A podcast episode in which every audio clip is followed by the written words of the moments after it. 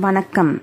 இந்திய அரசாங்கத்தின் அறிவியல் தொழில்நுட்பத்துறை விக்யான் பிரசார் மற்றும் காரைக்குடி அழகப்பா பல்கலைக்கழகம் இணைந்து வழங்கும் அனுபவம் மூத்த குடிமக்களுக்கான சிறப்பு நிகழ்ச்சிகள். நிகழ்ச்சியின் கருத்தாக்கம் டாக்டர் ஆர். ஸ்ரீதர் ஆலோசனையாளர் மிஸ் கௌசல்யா நிகழ்ச்சி ஒருங்கிணைப்பாளர் டாக்டர் பாரதி. நேயர்களே முனைவர் பால்சாமி தாவரவியல் அவர்களின் நிகழ்ச்சியில் இருந்து ஒரு சிறிய பகுதியை கேட்போம். என்னுடைய பேரு எஸ் பால்சாமி.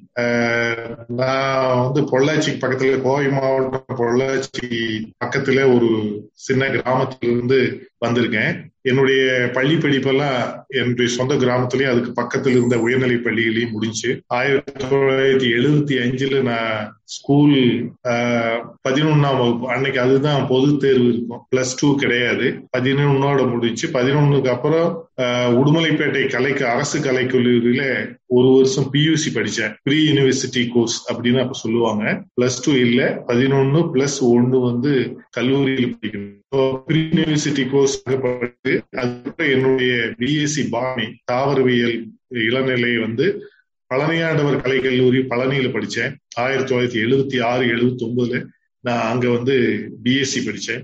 அது தொடர்ச்சியா எண்ப எழுபத்தி ஒன்பது எண்பத்தி ஒண்ணுல அண்ணாமலை பல்கலைக்கழகத்துல என்னுடைய முதுநிலை படிப்பு எம்எஸ்சி பாட்னியை வந்து நான் அங்க தொடர்ந்து படிச்சேன். அதை முடிச்சிட்டு தொடர்ச்சியா என்னுடைய எம்பில் பட்டத்தையும் நான் உரிய படிப்பையும் அங்க படிச்சேன். தாவரவியல் துறையில அண்ணாமலை பல்கலைக்கழகத்திலேயே அங்க படிச்சேன். அதை முடிச்சிட்டு ஆயிரத்தி தொள்ளாயிரத்தி எண்பத்தி அஞ்சுல வந்து நான் இங்க கோயம்புத்தூர் மாவட்டத்துல கோவை மாநகர்ல கொங்கு நாடு கலை அறிவியல் கல்லூரின்னு ஒரு தன்னாட்சி கல்லூரி. அப்ப வந்து அது பாரதியார் பல்கலைக்கழகத்தோட இணைக்கப்பட்டிருந்தது. இப்பவும் பாரதியார் பல்கலைக்கழகத்து இருக்கு பட் இது வந்து அட்டானமஸ் காலேஜ் ஸோ இங்கே ஆயிரத்தி தொள்ளாயிரத்தி எண்பத்தி அஞ்சுல உதவி பேராசிரியரா பணிக்கு சேர்ந்தேன்.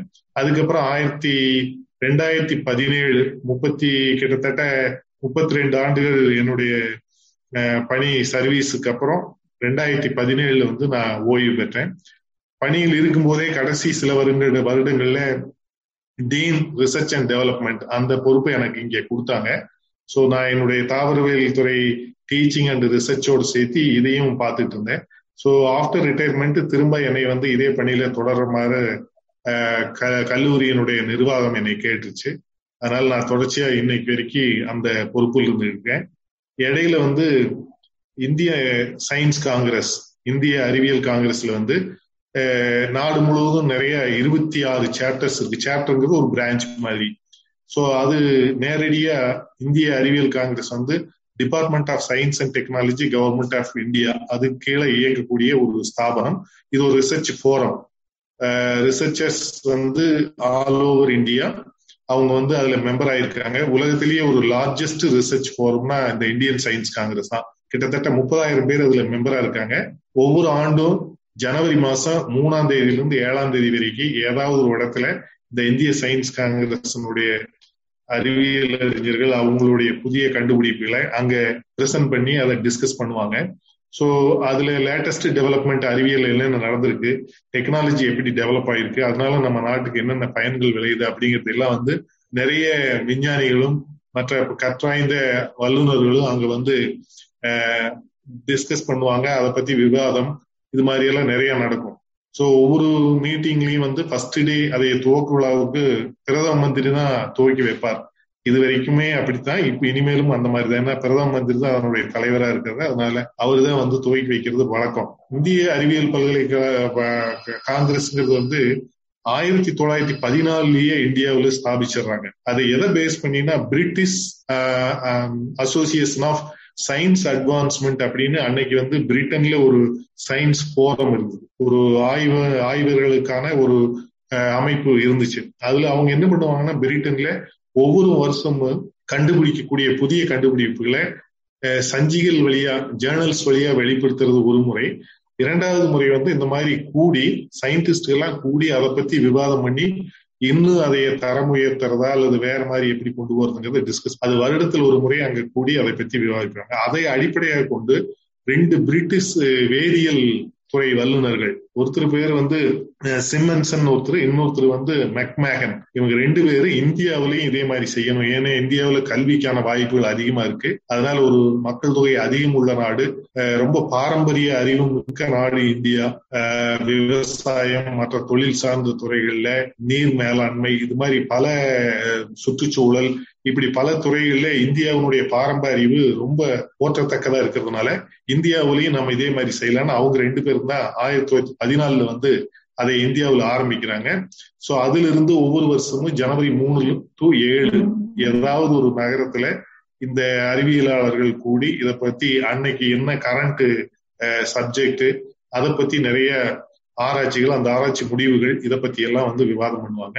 இந்த நிகழ்ச்சியை கேட்ட நம்முடைய நேயர்கள் என்ன சொன்னார்கள்? என் பேர் எழிலரசி. என்னுடைய வயசு ஐம்பத்தி எட்டு. நான் ஸ்கூல் எஜுகேஷன் டிபார்ட்மெண்ட்டில் டெப்டி டைரக்டராக ஒர்க் பண்ணிருக்கேன் நிலா எஃப்எம்மில் வந்து ப்ரொஃபஸர் ஃபால்சாமி வந்து ரொம்ப அழகாக ஈகாலஜியை பற்றி பேசுறது ரொம்ப யூஸ்ஃபுல்லாக இருந்தது. ரொம்ப பயனுள்ளதாக இருந்தது. அதுக்காக நன்றியும் வணக்கத்தையும் தெரிவிச்சுக்கிறோம். நேயர்களே டாக்டர் ரத்தினமாலா சித்த மருத்துவர் அவர்களின் நிகழ்ச்சியிலிருந்து ஒரு சிறிய பகுதியை கேட்போம். நான் சித்த மருத்துவர் ரத்தினமாலா நடுவண் அரசு அமைச்சகத்தின் கீழ் இயங்கக்கூடிய மண்டல சித்த மருத்துவ ஆராய்ச்சி குழும ஆராய்ச்சி நிலையம் அதாவது மத்திய சித்த மருத்துவ ஆராய்ச்சி குழுமத்தின் கீழ் இயங்கக்கூடிய மண்டல சித்த மருத்துவ ஆராய்ச்சி நிலையத்தில் ஆராய்ச்சி அலுவலர் சித்த மருத்துவராக பணிபுரிந்து வருகின்றேன். சித்த மருத்துவத்தை பொறுத்த வரைக்கும் அது வந்து நமது இந்தியாவினுடைய பாரம்பரிய மருத்துவ முறைகள் நிறைய இருக்கு. அதாவது ஆயுஷ் அப்படின்னு சொல்லி கேள்விப்பட்டிருப்பீங்க ஆயுர்வேதா ஆஹ் யுனானி சித்தா யோக மருத்துவம் அதே மாதிரி ஹோமியோபதி. அதுல பாரம்பரியமா இருக்கக்கூடிய ஆஹ் இந்திய மருத்துவ முறைகள்ல வந்து சித்த மருத்துவமும் உண்டு. சித்த மருத்துவத்தை பொறுத்த வரைக்கும் பாத்தீங்கன்னா தமிழ் மக்கள் அதிகமாக பேசக்கூடிய எல்லா இடங்கள்லயுமே வந்து சித்த மருத்துவம் வந்து இன்றளவும் பயன்பாட்டில் இருந்து வருகிறது. அதுவும் வந்து இப்பொழுது சித்த மருத்துவத்தை பத்தின ஒரு விழிப்புணர்வு அநேகமாக எல்லாருக்குமே வந்து நிறைய இருக்கு. முன்னாடி இருந்ததை விட இப்ப நிறைய இருக்கு. சித்த மருத்துவம் வந்து எப்பவுமே வந்து ஒரு வாழ்வியல் நடைமுறையோடு சேர்ந்து சொல்லப்படக்கூடிய ஒரு மருத்துவம் மேடம். ஆக்சுவலா நம்ம சொல்லணும் அப்படின்னு சொல்லி பார்த்தோம்னா அதை வந்து ஒரு மருத்து மருத்துவ முறை அப்படின்னு சொல்றத காட்டிலும் அது வந்து ஒரு வாழ்வியல் முறை அப்படின்ற முறையில தான் வந்து சித்த மருத்துவத்தை வந்து நம்மளுடைய முன்னோர்கள் வந்து வகுத்து வச்சிருக்காங்க. ஏன் அப்படி சொல்றோம் அப்படின்னு சொல்லி சொன்னா ஒரு மருத்துவம் அப்படிங்கிறது ஒரு நோய் வந்ததுக்கு அப்புறம் அந்த நோயை வந்து ஆஹ் சரி பண்றதுக்கு அதாவது வந்து மருத்துவ முறை அப்படிங்கிறது மட்டும் இல்லாம நோய் வராமல் காப்பதற்கான மருத்துவ முறை என்னவோ அதையும் நோய் வந்ததுக்கு அப்புறம் அதை எப்படி பரிகரிக்கிறது அப்படிங்கறத சொல்றது மட்டும் இல்லாமல் நோய் வந்துட்டு போனதுக்கு அப்புறம் நம்மளுடைய உடம்பை அந்த நோய் நிலையிலிருந்து நம்ம கஷ் நம்ம உடம்பு எந்த அளவு பாதிப்படைஞ்சிருக்கோ அதுல இருந்து நம்மளை மீட்டெடுக்கவும். சோ எல்லா விதத்திலையும் ஒரு ஹோல்சம் ட்ரீட்மெண்ட் அத வந்து கொடுக்கறது தான் வந்து சித்த மருத்துவம். அதனாலதான் வந்து சித்த மருத்துவத்தை வந்து ஆஹ் வாழ்வியல் முறை அப்படின்னு சொல்லி சொல்றோம். ஆஹ் இதுதான் மேடம் சித்த மருத்துவத்தை பத்தின ஒரு அறிமுகம் அப்படின்னு சொல்லி சொன்னா வந்து இதுதான் சொல்லலாம். நீங்க இன்னும் மேடம் நீங்க இன்னும் சித்த மருத்துவம்னு சொல்லும் போது நீங்க சித்த மருத்துவ தினம்னு சொல்லிட்டே ஒரு நாளை நீங்க செலிப்ரேட் பண்ணிட்டு இருக்கீங்க இல்லைங்களா? அத பத்தியும் ஒரு இன்ட்ரோடக்ஷன் நீங்க கொஞ்சம் சொன்னா நல்லா இருக்கும் மேம் ஏன்னா அது வந்து ஒரு ஒரு வருஷமும் அதுக்குன்னு ஒரு ஒரு ஒரு தலைப்பு ஏற்பட்டு அது மக்களுக்கு வந்து ஒரு நல்ல விதத்துல போய் சேருது இல்லைங்களா? கண்டிப்பா மேடம். அதாவது வந்து சித்த மருத்துவம் அப்படிங்கறத வந்து நம்ம எல்லாருக்கும் கொண்டு போய் சேர்க்கணும். அதாவது வந்து பப்ளிக் ஹெல்த் பாலிசி அப்படின்னு சொல்லக்கூடிய மக்களுக்கு இருக்கக்கூடிய அந்த பப்ளிக் ஹெல்த்ல சித்த மருத்துவத்தை ஒன்னா சித்த மருத்துவம் மட்டுமல்ல நம்மளுடைய பாரம்பரிய மருத்துவ மருத்துவத்தையும் ஒரு பங்கா சேர்க்கணும் அப்படிங்கிற நமது நடுவன் அரசினுடைய ஒரு முயற்சியாக ஒவ்வொரு பாரம்பரிய மருத்துவ முறைக்கும் ஒரு நாள் வந்து கொண்டாடப்பட்டு வருகிறது. இது வந்து நிறைய நேயர்களுக்கு தெரிஞ்சிருக்காத ஒரு விஷயமா இருக்கலாம். அந்த வகையில வந்து சித்த மருத்துவத்தில் ஆயுஷ்ல இருக்கக்கூடிய ஒரு அங்கமான சித்த மருத்துவத்திலும் சித்த மருத்துவ தினம் ஒவ்வொரு வருடமும் வந்து கொண்டாடப்பட்டு வருகிறது. இப்ப சித்த மருத்துவம் அப்படிங்கறது நான் சொன்னேன் இல்லையா? இது வந்து ஒரு வாழ்வியல் கலை வாழ்வியல் முறை அப்படின்னு சொல்லிட்டு. என்னன்னா வந்து இது வந்து ஒரு மருத்துவ முறையா உருவாக்கப்படவே இல்லை. சித்த மருத்துவம் வந்து பதினெட்டு சித்தர்களால் உருவாக்கப்பட்டது. இதை தாண்டி நவகோடி சித்தர்கள் அப்படின்னு சொல்லப்படுவாங்க. அந்த அந்த பதினெட்டு சித்தர்கள் அப்படிங்கிறவங்க யாரு அப்படின்னு சொல்லி கேட்டீங்க அப்படின்னா இந்த இந்த உலகத்துல வந்து இம்மாட்டல் அப்படின்னு அப்படின்னு சொல்லக்கூடிய நோயின்றி வாழக்கூடிய ஒரு நிலையை அடைவதற்கு அவர்கள் செய்த முயற்சியின் போது ஒரு தற்செயலான கண்டுபிடிப்பாக அவங்க கண்டுபிடிச்சதுதான் வந்து அந்த சித்த மருத்துவம். அப்ப சித்த மருத்துவம் அப்படிங்கிறதே வந்து நோயின்றி வாழ்வதற்கு நம்ம வந்து உடம்ப வந்து எப்பவுமே வந்து நோய் இல்லாமல் இருக்கக்கூடிய ஒரு வழிமுறையை சொல்றதுக்காக செஞ்சது. அப்படிப்பட்ட சித்தர்களில வந்து இருக்கக்கூடிய பதினெட்டு சித்தர்களினுடைய தலையாய சித்தர் அதாவது சித்த மருத்துவத்தினுடைய தந்தை அப்படின்னு சொல்லி சொன்னோம்னா அகத்தியர் சித்தரை தான் வந்து நம்ம வந்து தந்தைன்னு சொல்றோம். அவர் பிறந்த தினமாகிய மார்கழி மாதத்தினுடைய ஆயில்ய நிச்ச நட்சத்திரத்தை வந்து ஆயில்ய நட்சத்திரம் மார்கழி மாதம் தான் அவர் பிறந்தாரு. சோ அந்த தினத்தை வந்து அவருடைய பிறந்த நாளான அந்த தினத்தை வந்து தேசிய சித்த மருத்துவ தினமாக சித்தா டேயா செலிப்ரேட் பண்றதுக்கு நடுவண் அரசு வந்து ரெண்டாயிரத்தி பதினெட்டுல அனுமதி அளித்து ரெண்டாயிரத்தி பதினெட்டுல இருந்து ஒவ்வொரு வருஷமும் மார்கழி மாதத்தினுடைய ஆயுளிய நட்சத்திரம் என்னைக்கு வருதோ அதை வந்து சித்த மருத்துவ தினமாக கொண்டாடிட்டு வராங்க. அந்த விதத்துல இந்த வருடம் வந்து இருபத்தி மூணு பனிரெண்டு ரெண்டாயிரத்தி இருபத்தி ஒண்ணு வரும் டிசம்பர் மாசம் மார்கழி மாதத்தினுடைய ஆயில நட்சத்திரம் வருது. அன்னைக்கு வந்து ஐந்தாவது சித்த மருத்துவ இது வரைக்கும் நான்கு சித்த மருத்துவ தினங்கள் கொண்டாடப்பட்டு இருக்கு. அந்த விதத்துல வந்து ஐந்தாவது சித்த மருத்துவ தினம் இந்த இருபத்தி ஆறு பனிரெண்டு ரெண்டாயிரத்தி ஆஹ் இருபத்தி ஒண்ணு அன்று ஆஹ் மிகச்சிறப்பாக விம மிக விமர்சனையாக கொண்டாடுவதற்கான அனைத்து ஏற்பாடுகளையும் வந்து நடுவண் அரசினுடைய வழிகாட்டுதலின் பேரில் மத்திய சித்த மருத்துவ ஆராய்ச்சி குழுமம் தேசிய சித்த மருத்துவ நிறுவனம் மற்றும் ஆஹ் இந்திய நம்மளுடைய தமிழ்நாட்டுல இருக்கக்கூடிய டைரக்டரேட் ஆஃப் இந்தியன் மெடிசன் அவங்களும் சேர்ந்து வந்து எல்லா ஏற்பாடுகளும் மிகச்சிறப்பாக செய்துட்டு இருக்காங்க இந்த சித்த மருத்துவத்தினுடைய தினத்தை கொண்டாடுவதனுடைய முக்கியத்துவம் என்ன அப்படின்னு சொல்லி பாத்தீங்க அப்படின்னா சித்த மருத்துவத்தினுடைய பெருமைகளை அதனால மக்களுக்கு ஏற்படக்கூடிய நன்மைகளை உலகளாவ எடுத்துட்டு போகணும். அதனுடைய ஒவ்வொரு விஷயமும் வந்து எல்லா மக்களுக்கும் சென்று சேரணும் அப்படிங்கிறது தான் ஒவ்வொரு வருஷமும் சித்த மருத்துவ தினத்தை வந்து ஒரு கான்செப்டுவல் தீம் அப்படின்னு சொல்லுவாங்க. அதாவது இந்த விதமான ஒரு ஒரு குறிப்பிட்ட ஒரு விஷயத்துக்கு சித்த மருத்துவம் என்ன செய்யுது அப்படிங்கறத சொல்றது எடுத்துரைப்பது வழக்கம். அந்த விதத்துல வந்து இந்த வருஷம் வந்து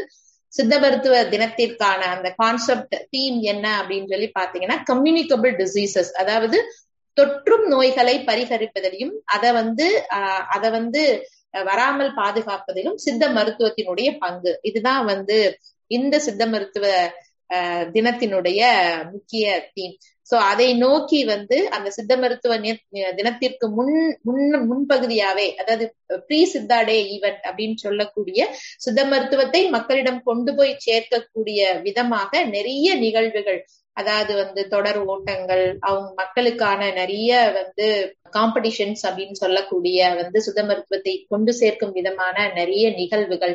அப்புறம் வந்து கருத்தரங்குகள் ஒரு நாள் செமினார்ஸ் வெபினார்ஸ் அப்புறம் வந்து ஸ்டூடெண்ட்ஸ்க்கான நிறைய போட்டிகள் பொதுமக்களுக்கான நிகழ்வுகள் இது மாதிரி நிறைய அனௌன்ஸ் பண்ணிருக்காங்க சோ இது எல்லாமே கடந்த ஒரு பதினஞ்சு நாட்களாக நடைபெற்று இருக்கு மேம் இந்த நிகழ்ச்சியை கேட்ட நம்முடைய நேயர்கள் என்ன சொன்னார்கள்? வணக்கம். நான் ஹேமலதா. எனக்கு வயது ஐம்பத்தி மூணு நிலா எஃப்எம்மில் டாக்டர் ரத்னமாலா முதியோர்களுக்கு வரும் பிரச்சனைகளை சித்த மருத்துவம் மூலம் எப்படி குணப்படுத்தலான்னு சொன்னாங்க. அது எனக்கு ரொம்ப யூஸ்ஃபுல்லாக இருந்துச்சு. அதில் இருந்து நான் நிறைய கற்றுக்கிட்டேன் நன்றி வணக்கம்.